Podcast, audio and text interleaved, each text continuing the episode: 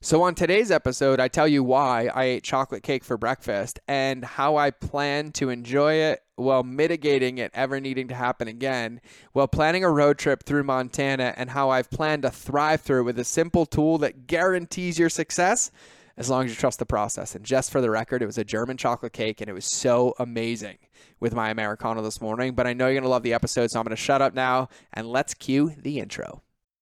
Welcome to the Mind of George Show. Today is a Winning Wednesday episode where we talk through actionable strategies, tactics, secrets, and golden nuggets that can be implemented, utilized, and benefited from immediately. This episode is all about action and putting what you learn into practice, which is the only true way to achieve your personal and professional goals. We've covered everything from the five non negotiable books for business leaders, which was episode 56, to Project Manage Mastery, which was episode 44, to the two most important documents in your entire business, which were episodes 62 and 83. You can find those and all the other episodes of the show at mindofgeorge.com. But without further ado, let's get into today's episode. Welcome back to another episode of the Mind of George show. Oh, and today's topic.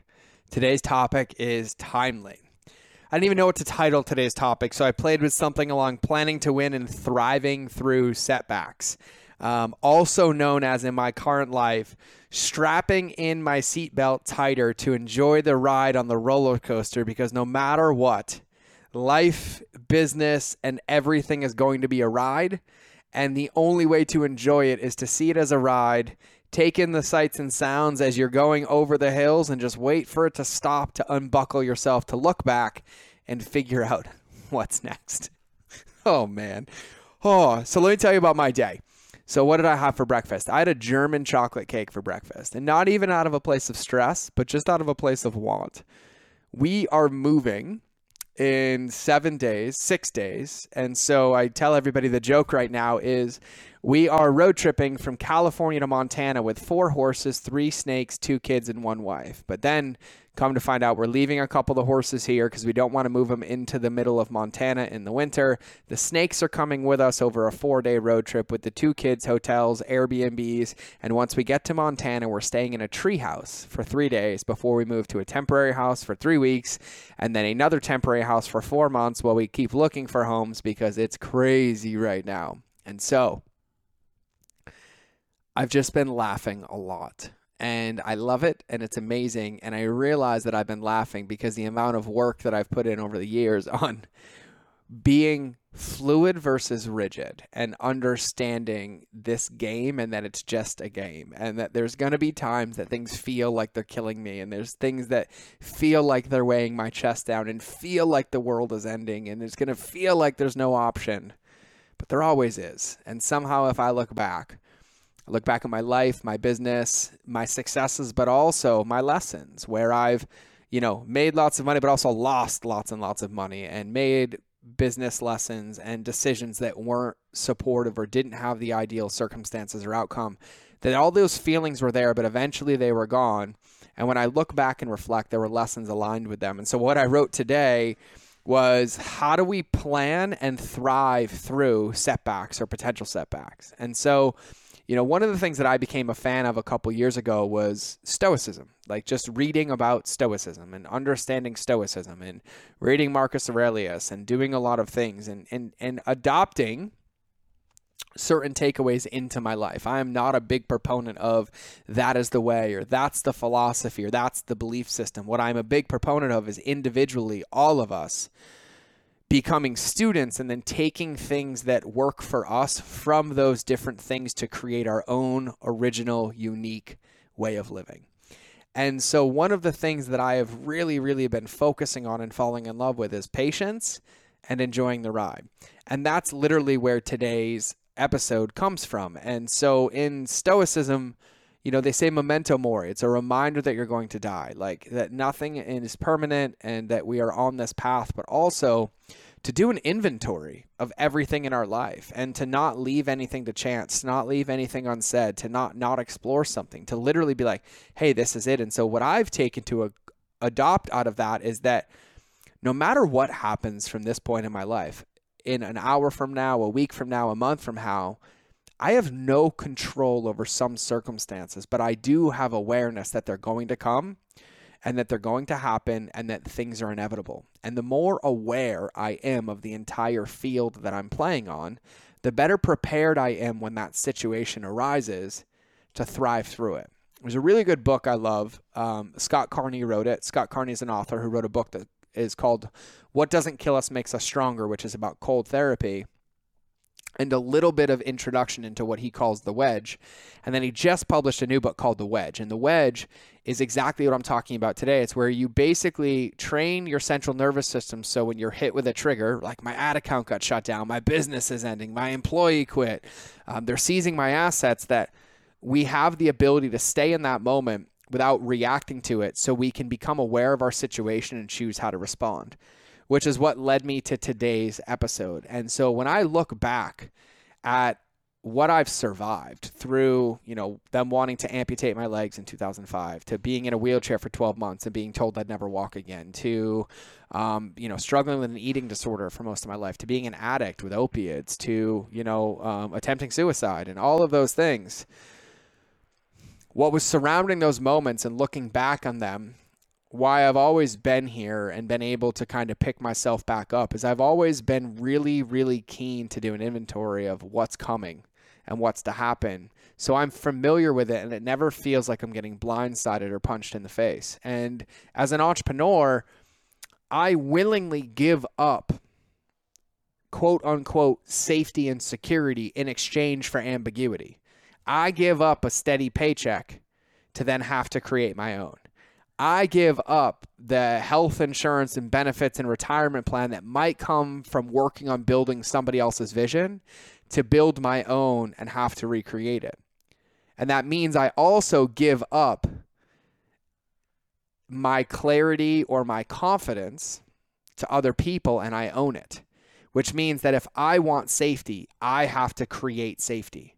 If I want a plan, I have to create a plan. If I want to thrive through setbacks, I have to be aware of the setbacks and have a plan because at the end of the day, whether you work for somebody or work for yourself, the buck always stops with you. Pick a book. Jocko does this, extreme ownership, personal development does this 100% responsible 100% of the time. Doesn't really matter, but the buck stops here. And so, one of the ways to win and to thrive is to realize that in this situation, I am knowingly and willingly living a life of ambiguity. Stating that, as my buddy Alex Charfen says, I'm going to go out into the future and get really clear on what I want to exist. And then I'm going to come into the present and I'm going to build it every day until it becomes a reality. Which also means that there is not this set roadmap. There is not this set measure. There is not this container that if it doesn't work, will be fall back upon. And that's what it takes. And that's the choice that I make every day when I say I'm quote unquote an entrepreneur or I say that, uh, you know, somebody else said this, I'm unemployable. And so in that, I think the most important step of all of this is understanding the field of the game that we're choosing to play. And so for me, the first part of planning and thriving through setbacks is awareness. Because when I look at that and I understand that the nature of the field of the game that I'm playing is guaranteed setbacks or guaranteed resistance or roadblocks because they're lessons. And there's things that I'm bump up against, and there is no perfection. There is no perfect plan except the one that we put into practice, and there is no certainty except the certainty in which I create.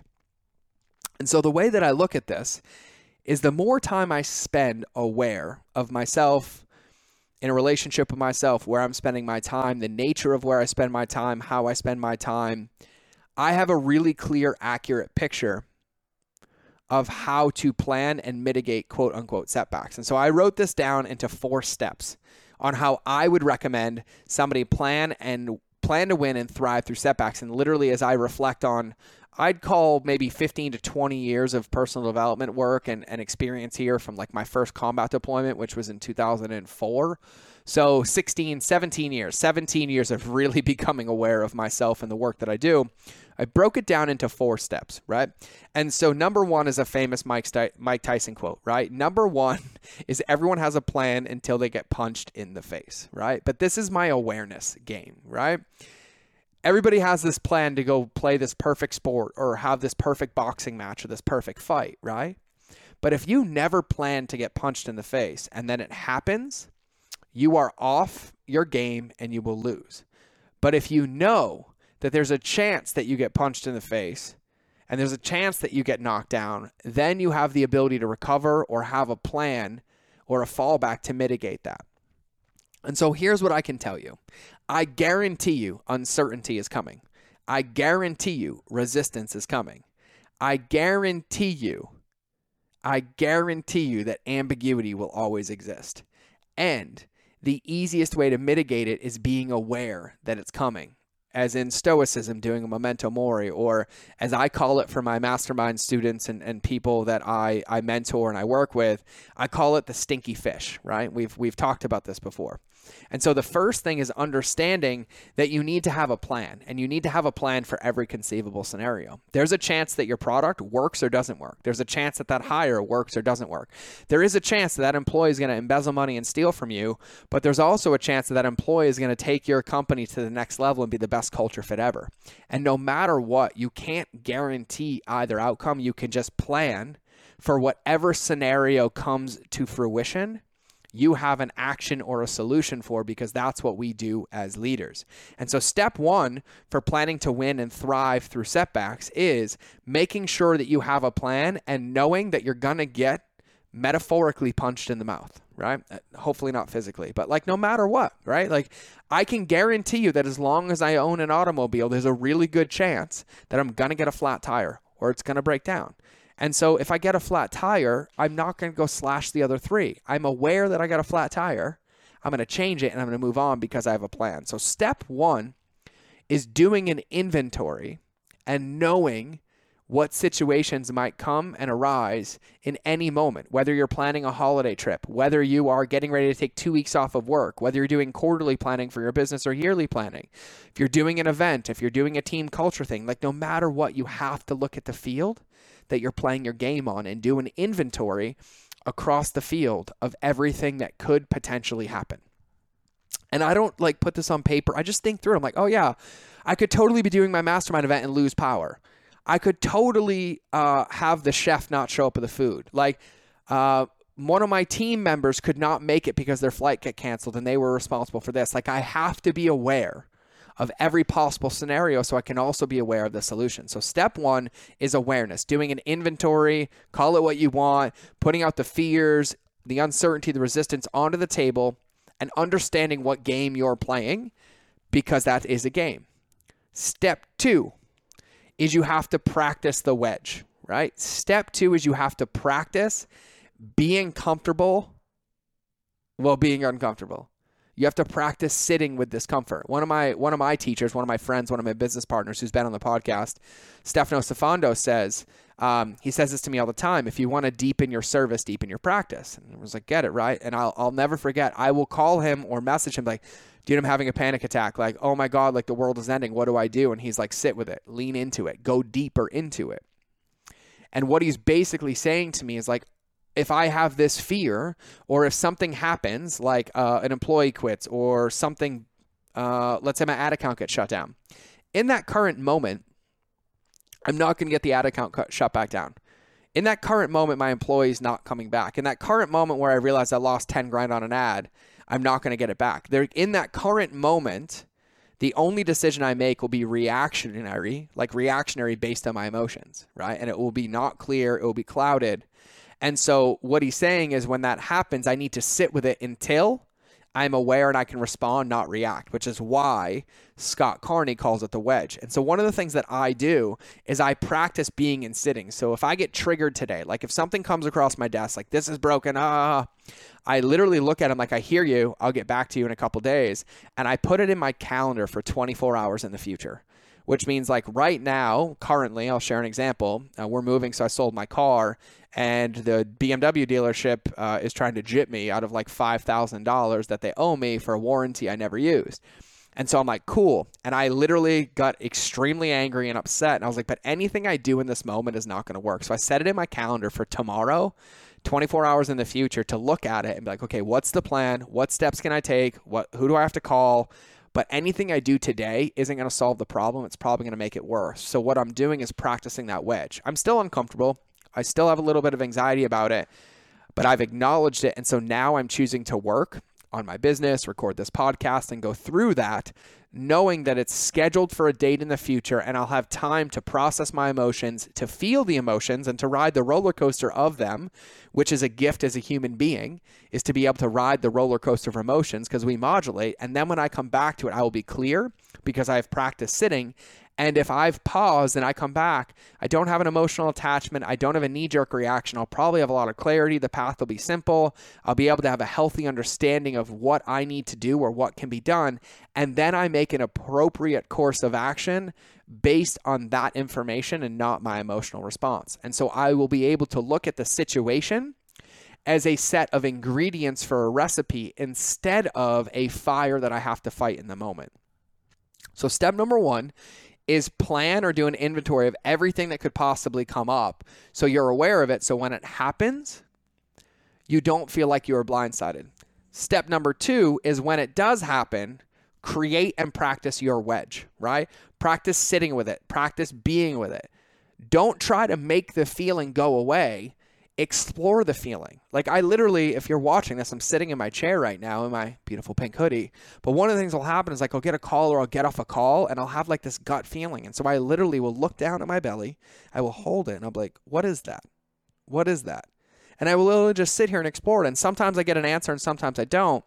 But just paying attention to it allows me to be exploring it rather than giving meaning to it and then reacting or acting based on that feeling.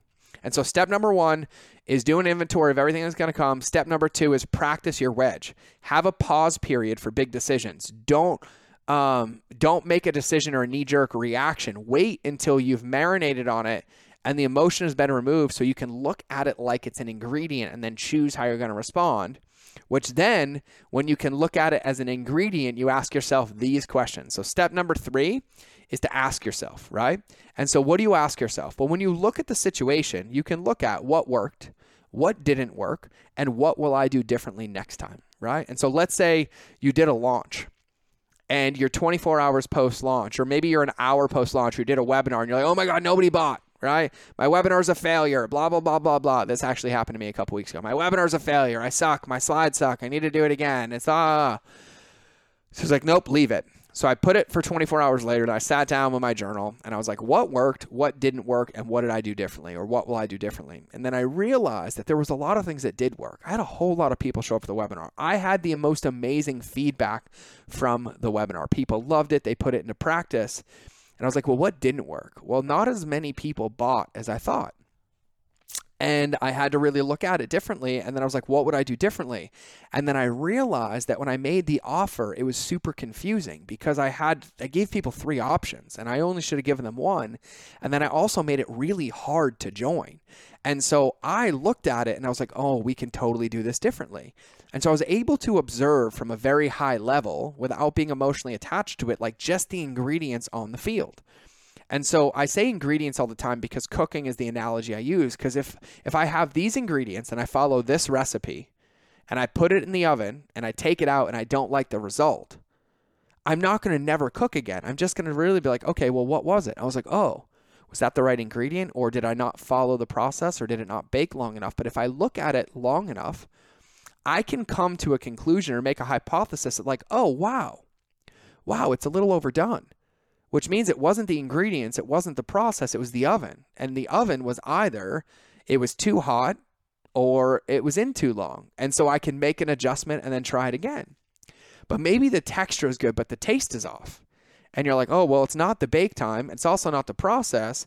And you look at the ingredients like, oh, if I just reduce that and then do it again, I'll get a desirable result. And so I like to use ingredients and recipes as an analogy because they work everywhere in business. And so step three is to look at it as a measure of ingredients, process, and result, which, if you're familiar with Lean Six Sigma, they call this the SIPOC model, but you just look at it as ingredients and then the process and then the result. And you ask yourself, what worked, what didn't work, and what would I do differently? And then when you get the answers to all of those questions, you move into step four. And step four is you take those ingredients, you take the answers to those questions, you solve for what you can, and then you plan for the rest and take action. And that's the path. And that will always be our path in every single thing that we do. So, step one is before you do anything to plan, before you do anything, you look at like, I'm about to do this launch, I'm about to take this trip, I'm about to hire this person, I'm about to boom. And you become aware of everything that could potentially come up. And you don't have to do anything, you just have to have awareness of it. You know uncertainty is coming, you know resistance is coming, you know it might not launch, you know the supplier might be late, and then you look at it.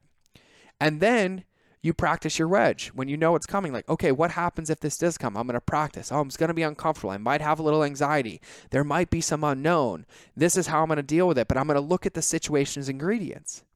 And then step three, you're going to look at yourself in whatever situation once it happens, and you're going to ask yourself, wow, okay, I planned for that. It worked. It was great. This didn't work. Well, what worked? What didn't work? What would I do differently? And so you're assessing after the situation or after something comes or after the launch happens or after the supplier was late or not late in any situation and you're auditing what was there. What worked, what didn't work, what will I do differently? And then you're taking those ingredients that you're aware of by looking at, you know, the ingredients, the process, and the result. Then you're taking the answer to those questions of like, hey, what worked that created this awesome result? Let's keep that. What didn't work? Let's get rid of that and replace that. What would I do differently? Let's add that. And then you solve for what you can, you plan for the rest, and then you act.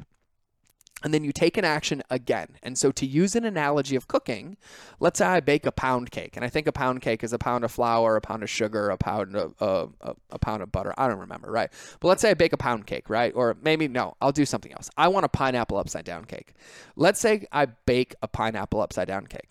I have, you know, yellow cake batter. I have some brown sugar, a little bit of vanilla, some cherries. You know, I don't, I haven't been a food blogger for a long time. And so I mix the ingredients. It tells me to beat them in a stand mixer. I do. Tells me to put them in a pan, uh, let it come to room temperature. I do. Tells me to put it in a 350 degree oven for 45 minutes. I do. Tells me to pull it out and let it rest for 10 minutes. I do. And then flip it over and check it. Well, I pull it out, I flip it over and check it, and it's undercooked. Well, if it's undercooked, I'm not going to go back and be like, I'm never making this again or I'm changing all the ingredients. I literally am like, well, if I can put it back in the oven, I will. Let me put it back in the oven. If I can't, because I already took it out of the pan, which I shouldn't have done, I should have given it the toothpick test. If I kept it in the pan, I can give it more time in the oven. And then I look at it, I'm like, oh, wow, in my oven or for whatever reason, this is here. So next time, let me bake it for the same time, but let me check it in the oven and then I'll make an adjustment for five more minutes. And you might realize that your oven, because of your temperature at your location, takes 55 minutes instead of 50, right? That's it. And then you make an adjustment for the next time. But let's say you bake it and it's literally inedible. And you look at it, you're like, what's wrong? And you're like, God, it tastes like salt. Oh my God, oh my God, oh my God. And then you go back and realize, wow, I accidentally put salt in the sugar measurement. It said four tablespoons of sugar, but I used salt. Oh, that's not going to taste good. Let me remake it, make sure my ingredients are good, put it through the same process. So, what you give yourself is a very clear, measurable path on what adjustments to make. And that puts you in a position of power. Because here's what I will say I am nowhere near the finish line of my life, right? If I look at myself of somebody who became a student of life and consciousness and healing to I can teach it, on that grade of 0 to 100, I'd give myself 2%. I've maybe 2% of the game figured out and I got 98% to go, right? But in that 2%, what I have figured out is that the biggest secret to my success, my happiness, my joy, and my results always boils down to awareness. And the way that I look at life is that awareness is the finish line because once you are aware, you have all the ingredients required to choose how to act. And so for me, when I think about planning to win and thriving through setbacks, it's following those four steps over and over and over and over again. Sometimes a hundred times a day, sometimes once a month, but in everything that we do to set ourselves up to win to make sure our success is guaranteed as long as we trust the process. So that's what I got today. Chocolate cake for breakfast, but it was really good, by the way, especially with my Americano this morning. Uh, some of the stuff that's on my plate and how I'm playing the game with a smile on my face, and then literally how I plan and thrive through setbacks and everything that I do. And so that's what I wanted to share with you today on this Winning Wednesday. and it feels so amazing to talk about. I actually had a little anxiety when I started recording this podcast, and I feel better again because I just coached myself. And I was like, oh, I'm sharing with you everything that I'm supposed to be saying to myself in the mirror, except I am watching myself film this, and I do see my face on camera, so I am giving it to myself. So, I want you to take this. I want you to put this into practice. Tell me in the Facebook group how this works for you. Um, I'm excited to be documenting this journey. So I will be documenting our move. I am back on Instagram, just so you guys know. Uh, on Instagram, it's George Bryant. I'm back on the gram. I'm dropping stories every day, every other day.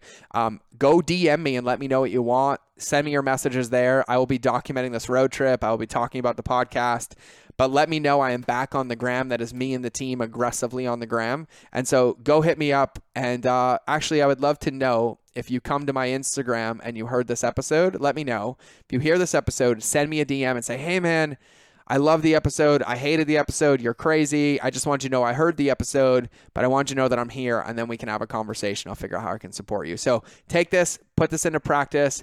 Remember that relationships will always beat algorithms, and I will either see you next time or you will hear me in your earballs. But now it's time to cue the outro. Thank you for listening to another episode of The Mind of George Show. Please make sure you subscribe on your favorite channel that you listen to, whether it's in the car, on your run, or in front of the television. Make sure you leave a review to help other people know how much you love the show, and quite frankly, help me know how much you love the show because I read them all. And if you want five minute daily insider nuggets on business, marketing, leadership, mindset, or any other tool that you would need to build and scale your company, make sure you register for my invite only newsletter. I call it the Lightkeeper Lessons. I hold nothing back here and I share everything that works for me, my friends and mentors, and thousands of my students around the world to thrive in life and keep our lighthouses shining brightly. We will eventually be charging for this, but for now, for you, because you're listening to the podcast, it's free. So if you want to sign up, go to www.lightkeeper.club, fill out the application, and then check your inbox because it's magic. You actually have to open the emails to get the gifts inside. Otherwise, you can get access to my Relationships Beats Algorithms Facebook community and other free resources on the website. So just go to www.mindofgeorge.com and I'll see you in the next episode.